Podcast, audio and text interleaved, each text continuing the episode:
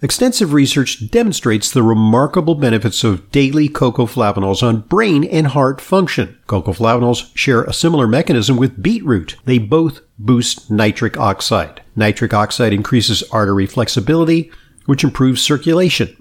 A side by side comparison of 10 independent studies, 5 cocoa flavanols and 5 beetroot, suggests that cocoa flavanols increase artery flexibility by as much as 50% more than beetroot. Flavonatural's dark chocolate bars and cocoa powder deliver 5 to 9 times the flavanols of typical dark chocolate with great flavor and minimal sugar. Their secret is sourcing premium, high flavanol cocoa beans and processing them naturally. The result is decadent dark chocolate with the flavanol levels needed to fuel brain and cardio performance. I use it every day. For more information and to order, just go to flavonaturals.com. There you'll find the extensive research behind cocoa flavanol's benefits and great recipes too. That's flavonaturals.com.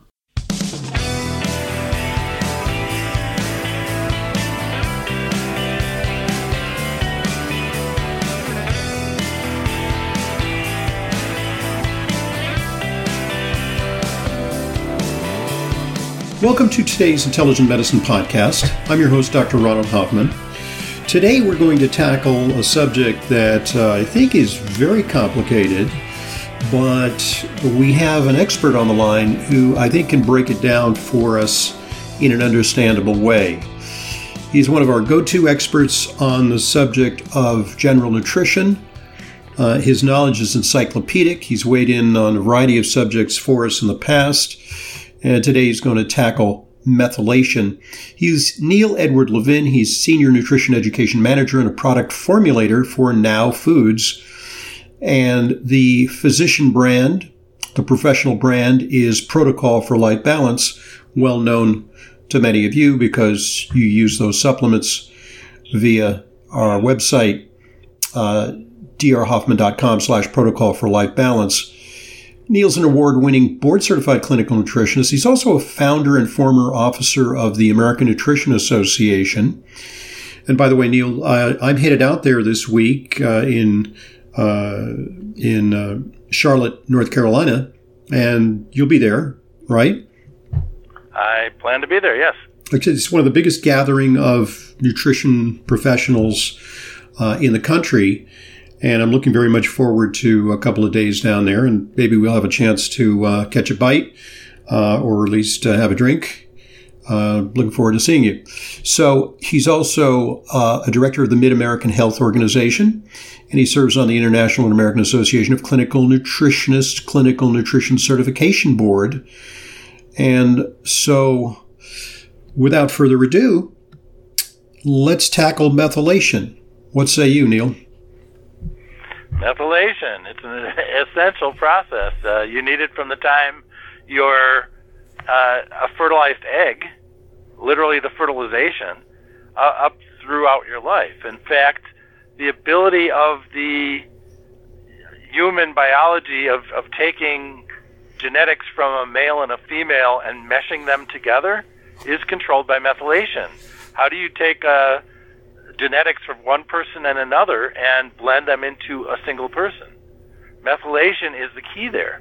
Methylation is a process by which a simple molecule, it's a, a carbon and, and some uh, hydrogen molecules that are you know very simple compound that has profound effects on all of biology.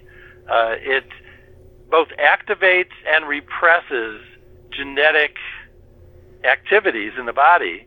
Uh, some of them permanent, some of them temporary, and so it's a way for the body to regulate itself. And having proper methylation is extremely important for every body process you can imagine. So, one of the things that I find fascinating is that, uh, and this is maybe not well acknowledged except to science wonks, is that the DNA code for every single function, every single organ, uh, every single manifestation of life uh, is present in virtually every cell of the body. But the cells of the body are very different. A skin cell is very different from a neuron, uh, and uh, a liver cell, uh, and a lung cell, and a heart cell. And with that template, it's a blueprint, but to activate certain parts of that blueprint, it requires methylation, right? Methylation is sort of like uh, the key that unlocks the code uh, that expresses development of proteins and development of uh, structures within the body, correct? Yes, and I, I mean, basically, methylation tells the body when a gene should be active, when it shouldn't, how active it should be. Uh, it even controls the telomeres, uh, the length of the, uh, like the little ends on shoelaces that you have on, you have those kind of things on genes, and they get shorter with age. So protecting them is part of methylation as well, protecting the genes themselves. So it it actually is part of what is called not so much genetics because genetics is fixed. I mean, basically, you can take a saliva test and administer it to a baby or get a cheek swab, and basically their DNA will be the same as if you harvest their DNA at the age of 50 or 75. It's it's the same template, uh, but methylation status. Uh, may vary through life depending on life circumstances, and nutrition plays an important part of that, is, is my understanding. Yes, and methylation both uh, regulates and even silences genes. We all have ancient genes inside us that are not active, and maybe they could get activated by some mutation or environmental trigger or something like that. But you know, in, in general population, they are inactive, and methylation is one of the things that suppresses ancient genes that we don't need anymore. Okay, so there's there are sites which are methylation sites, which are both promoter uh, as well as inhibitor sites. From what I understand, is so you you can actually inhibit certain things which are presumably bad, uh, downregulate them, like you say, silence some genes that may be uh, redundant or harmful uh, but at the same time uh, promote genes which are protective.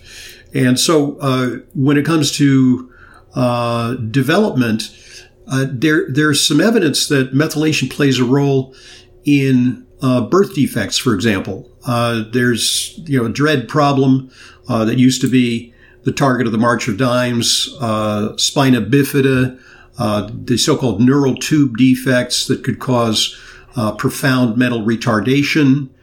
Uh, these are things that seem to be influenced by methylation. And then along came the idea that maybe we should fortify our food with folic acid so that uh, the methylation could properly occur. And especially for pregnant women, they're told to take lots of folate, right? They are, but the only form of folate that is approved for that use and recommended for that use is actual folic acid and not the methylfolates that are on the market today. Uh, and the reason for that is the lack of evidence, because you know there's studies going back 50 years or more showing the effects of folic acid to prevent birth defects, but there's virtually no studies showing supplementation with methylfolate doing that, even though theoretically it would do that as, as well or better than folic acid itself. Right. So if you buy like an ordinary cheap uh, discount multi, which has a smattering of B vitamins, uh, they're unmethylated. So you'll get folic acid and you'll get uh, pyridoxine uh, and you'll get probably cyanocobalamin. And these are unmethylated forms of B vitamins. So, is there an argument to be made that uh, for dealing with methylation issues, we want to methylate our B vitamins? I know that this is kind of a controversial area, and you, you take a nuanced view of this. I do. I'm much more nuanced because I'm distinguishing between test tube studies and human clinical studies, mm-hmm. and there is a difference in, in what happens in them. And uh, if you go directly to sites like National Institute of Health or CDC, Center for Disease Control and Prevention, they actually say that folic acid works very well, even in people with what are called polymorphisms, mm-hmm. these genetic variations in their folate metabolism, mm-hmm. uh, where a lot of us are being told you need the methylfolate form only and you can't process folic acid. Right. And according to authorities, this is untrue. Okay. That you know you can process them, and you'd be born with birth defects, and you wouldn't have uh, good genetics or energy if you couldn't methylate folic acid. Right. And in fact, meth- methylfolate in the diet is digested to uh, monoglutamate form, which is folic acid, and is actually remethylated in the enterocytes lining the intestine. Okay. So we have that basic So, competence. so in other words, it, it doesn't have to be body ready. The body can kind of affect that transformation in most cases. In general, yes. And uh, one important thing for consumers to, to recognize is that the forms of vitamins that are very common and sold for decades are not the final form that are in the body, they're precursors. But that's also true of the forms in foods. Okay. So the body has a wisdom of being able to convert these into the active forms, which are some some of them are methylated like folic acid, some of them are phosphorylated like vitamin B6, but these active forms are actually produced from precursors which are either in the common forms and supplements or these new fancier forms like the methylated forms. So let, let's talk about some of the practical uh, implications of this. Uh, there is a problem that some people have, which is a high level of homocysteine. Okay. And homocysteine is thought by some to be a risk factor for cardiovascular disease. Uh, cardiologists don't any, no longer subscribe to that notion, but homocysteine is troublesome and, and in my opinion, uh, may be more responsible for cerebrovascular disease risk and accelerated progression to dementia if it's high and it deserves lowering. So talk to us about homocysteine uh, because homocysteine is something that unlike some of our cardiovascular risk factors where vitamins don't make a difference, uh, supplements can really dramatically lower homocysteine, thus, I think, lowering risk for some major problems. Yeah, homocysteine is an easily testable uh, metabolite in the body. It's an uh, it's a toxin, but it's an intermediate in a cycle that's taking the the SAMe, uh, which is the source of methyl groups for most cells in the body, uh, into homocysteine as part of a, a process to make an enzyme, and then converted back into the amino acid methionine, which is an essential amino acid. And if that process is imperfect, then and you don't have the right cofactors, these vitamin and mineral cofactors, uh, especially folic acid, but there are others, then you end up with an excess of homocysteine, which is supposed to be this temporary metabolite. And if you have too much, it's kind of corrosive to the body. Uh, it's not good for the cardiovascular system. It's not good for the brain. Increases Uh, the risk for blood clots. It's actually a risk factor for blood clots, I understand. One of them. Yeah, and then uh, it's kept in check by having uh, all these nutrient cofactors. So the fact that homocysteine is high shows there's a lack of nutrients. And that's a very important point. It, it's not treated with drugs, it's treated with nutrition. Right. So, for example, uh, Protocol for Life Balance uh, makes a supplement called Methyl Action, which targets methylation. And that would be a, a go to for me if I saw someone with a homocysteine of 12, 14, 16. Uh, we like to get it down to, you know, perhaps six or seven optimally. Uh, I've seen really remarkable results uh, using that supplement to dramatically lower homocysteine. We can cut it in half. Sometimes people have it over 20 we can get it down into single digits. So what, what's the secret sauce in a supplement like that? It can't be just folic, folic acid or, or even methylfolate, the methylated form of it. The, it requires a combination of things. What are those? It does. We've included vitamin B2 riboflavin Mhm. in its coactive active form. Uh, its coenzyme active form, I should say, uh, which means that it's the form that the body ends up producing, the active form in the body. Uh, and we've also included vitamin B6, not as pyridoxine, but as pyridoxal 5 phosphate, which again is the active coenzyme form in the body. That if you take regular uh, B2 or B6 in a supplement, it will be converted into those forms in the body. We're just providing them in a pre-converted form. Same with the folate. We've had the we have the quattrofolate uh, form. It's a glucosamine salt. It, it's a vegetarian form of glucosamine attached to it, which stabilizes it and makes it more bioavailable. And and then you have this essential vitamin, folic acid, in a form that the body is ready to use, and it doesn't need to be converted in the body. Uh, we've also added one other thing, trimethylglycine. Mm-hmm. And you can tell by the methyl name in there, Yep. trimethyl mean there's three methyl groups in there. So we're also encouraging the body to make more SAMe and to methylate better because typically people who are having problems with homocysteine have a deficit of methylation. So we're providing these things. Uh, folate actually reduces methylation in the body to some extent. So uh, even though it, it has some methylation uh, compounds in there, so adding the trimethylglycine actually boosts it even more. And TMG or trimethylglycine, also known as betaine, but it's it's not it, not to be confused with betaine hydrochloride, which sometimes people use when they have lack of stomach acidity and they want to take a digestive aid, right? Yeah, it actually betaine hydrochloride is a form of betaine, which Yeah. is trimethylglycine, but it has acid. It, you know, it's like a, a hydrochloric acid substitute. Okay. but it also has some of this methylation potential. But if you know, if you want methylation, you go straight for betaine or TMG, or if you really want to get fancy, you go to SAMe, hmm uh, and that will provide these uh, compounds. Choline's another one. Uh. Choline's a common B vitamin. Recently, it was named as an essential B vitamin.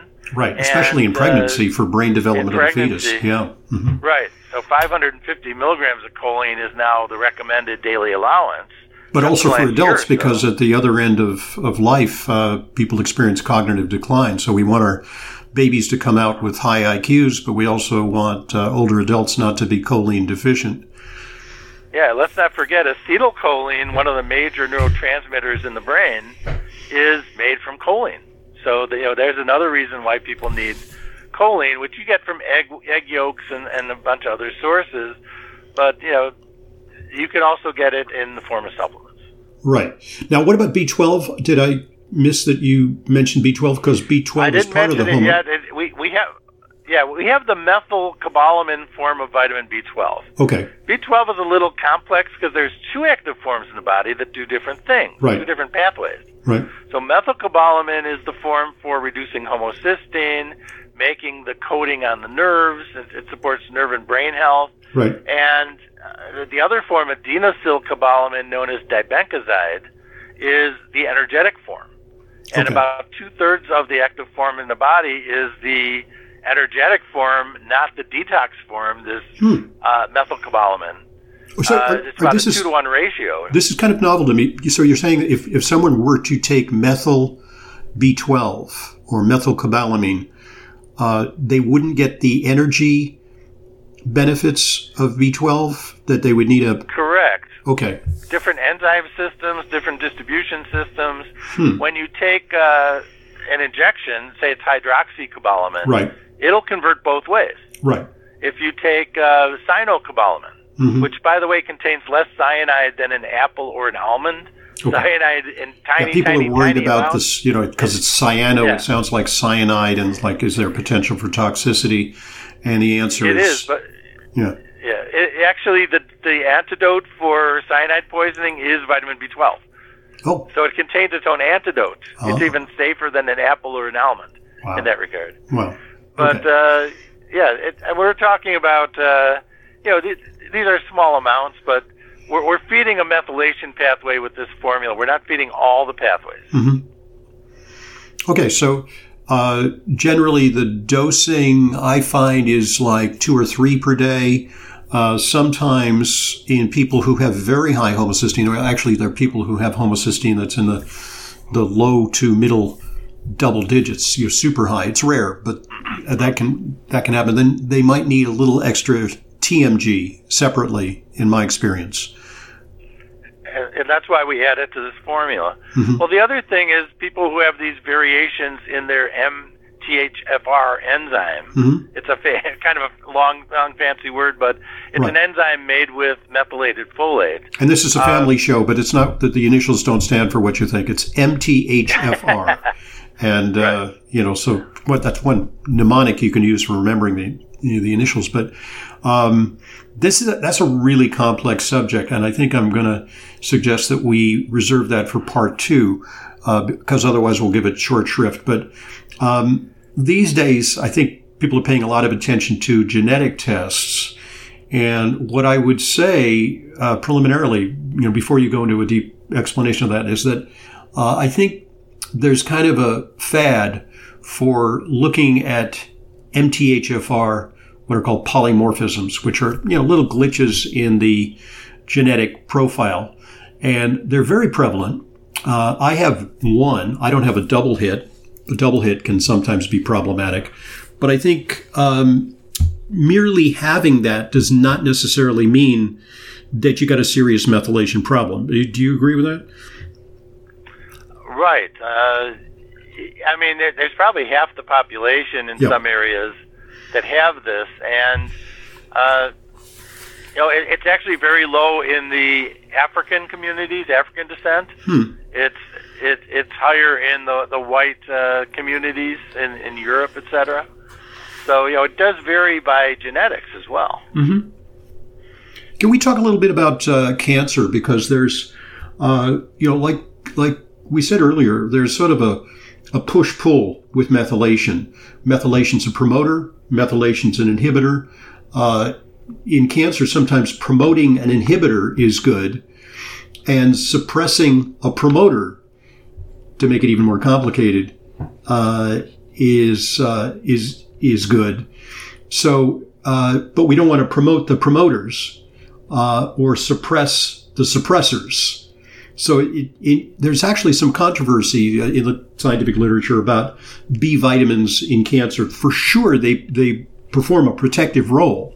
So you can um, uh, take B vitamins and somewhat reduce the risk of things like colon cancer. But there is some controversy about if someone has active cancer, whether to pour on the B vitamins. And some practitioners, myself included, uh, I don't tend to lard on high dose B vitamins in people with active cancer or recovering from cancer.